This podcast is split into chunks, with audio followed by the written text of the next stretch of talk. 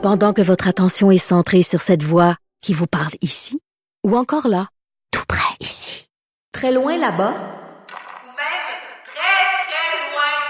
celle de Desjardins Entreprises est centrée sur plus de 400 000 entreprises partout autour de vous. Depuis plus de 120 ans, nos équipes dédiées accompagnent les entrepreneurs d'ici à chaque étape pour qu'ils puissent rester centrés sur ce qui compte, la croissance de leur entreprise.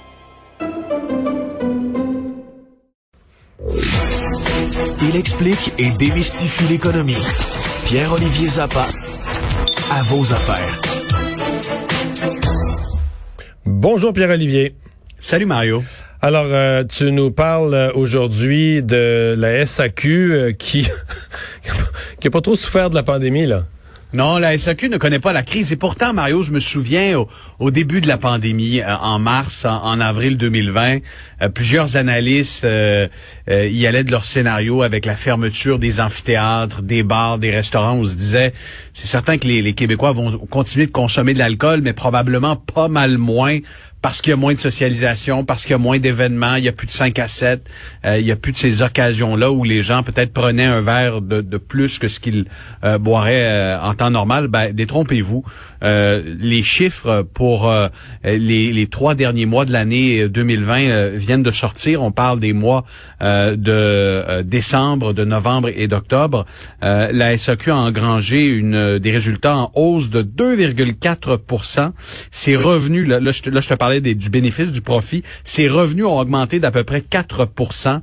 Alors, la SAQ a eu un profit de 459 millions de dollars pour ces 3 mois qui inclut le temps des fêtes.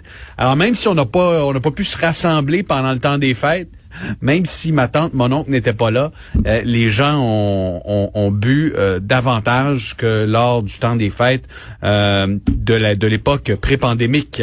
Et si on regarde les ventes trimestrielles au total, là, en termes de volume de vente, on parle d'à peu près 1,3 milliard versus 1,2 milliard un an plus tôt. C'est certain qu'il y a moins de visites en succursale. Donc ça, la SAQ l'a observé. On parle d'une chute de plus de 20% de la fréquentation. Mais le panier, lui, a vraiment grimpé. Lorsqu'on parle de la proportion des ventes dans les succursales par les consommateurs, ça a grimpé de 84%. Alors c'est quand même significatif. Et c'est toujours le vin qui est le plus populaire auprès des Québécois. Ça représente à peu près 71% des ventes versus les spiritueux, à peu près 27% du panier. Les ventes en ligne aussi ont explosé, Mario. Les gens achètent plus et ils achètent beaucoup en ligne. 126% d'augmentation pour la SAQ avec les ventes en ligne. Une fois tous ces chiffres donnés, s'il y en a un qui peut pas te faire des hauts et des A et faire semblant d'être surpris, c'est bien moi. Ta part, Mario, dans le 1,3 milliard de dollars de ventes, c'est quoi à peu près? C'est sûr que j'ai contribué à l'augmentation. Il n'y a aucun doute là-dessus. Et toi, c'est le Zinfandel, hein? T'as pas décroché. Oui, entre autres, non, mais c'est tout, là. Je veux dire, OK, c'est tout. Non, c'est les spiritueux, c'est le vin beaucoup, c'est sûr, là. Mais non, je vais dans tous les... Mais Zinfandel, c'est toujours un petit clédem. C'est plus l'été, ça. C'est un vin de party. C'est le vin du barbecue, là. Tu sais, quand tu fais griller toutes sortes de viandes, des saucisses, du poulet avec différentes épices, c'est un vin de... C'est ça, là. On arrive à ça, là. Mm. Oui, on arrive. Et avec tes points, maintenant, tu peux t'acheter une bouteille de but. Après autant de travail. Ça monte pas vite, quand même, ça. Quand même. Moi, tu trouves? Ben, peut-être pour toi, ça va plus vite. Ouais, c'est vrai que moi, je minimise mes attentes, là. Tu sais, à un moment donné, je regarde ça. Je m'en occupe pas, mais je regarde ça, les points. T'en as une pièce et demie. Non. Toujours la première question que je pose, moi, au caissier, j'ai combien de points? et dès que j'en ai pour $2, je les vide. Ah oui. C'est mon habitude. Moi, j'attends au moins 50, là. Bon. Okay. Pierre-Olivier, on va parler un peu d'industrie laitière. Je pense que plusieurs feraient le saut en visitant une ferme laitière. À quel point ça a changé dans les dernières années que la technologie s'est implantée à plusieurs endroits, là. J'avais réalisé un reportage sur la numérisation et la robotisation des fermes il y a à peu près 2 ans et demi.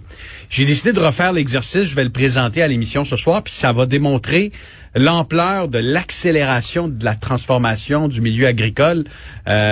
Mario, je suis persuadé que toi, quand tu remontes dans tes souvenirs de jeunesse, le visage des fermes... Dans notre tête, on l'avait, la technologie, là, quand j'étais enfant, je sais pas, 5-6 ans, je sais pas quoi, mon père a fait installer l'actoduc, le pipeline, que le lait, on promenait plus le lait dans des chaudières, là, tu sais, il se promenait tout seul dans des tuyaux dans la grange, on avait l'impression que c'était la grosse affaire, mais il y a eu quelques... C'était la révolution. Il y a eu quelques étapes depuis, mais ça fait quoi? Ça fait 40 ans de ça, plus? Oui.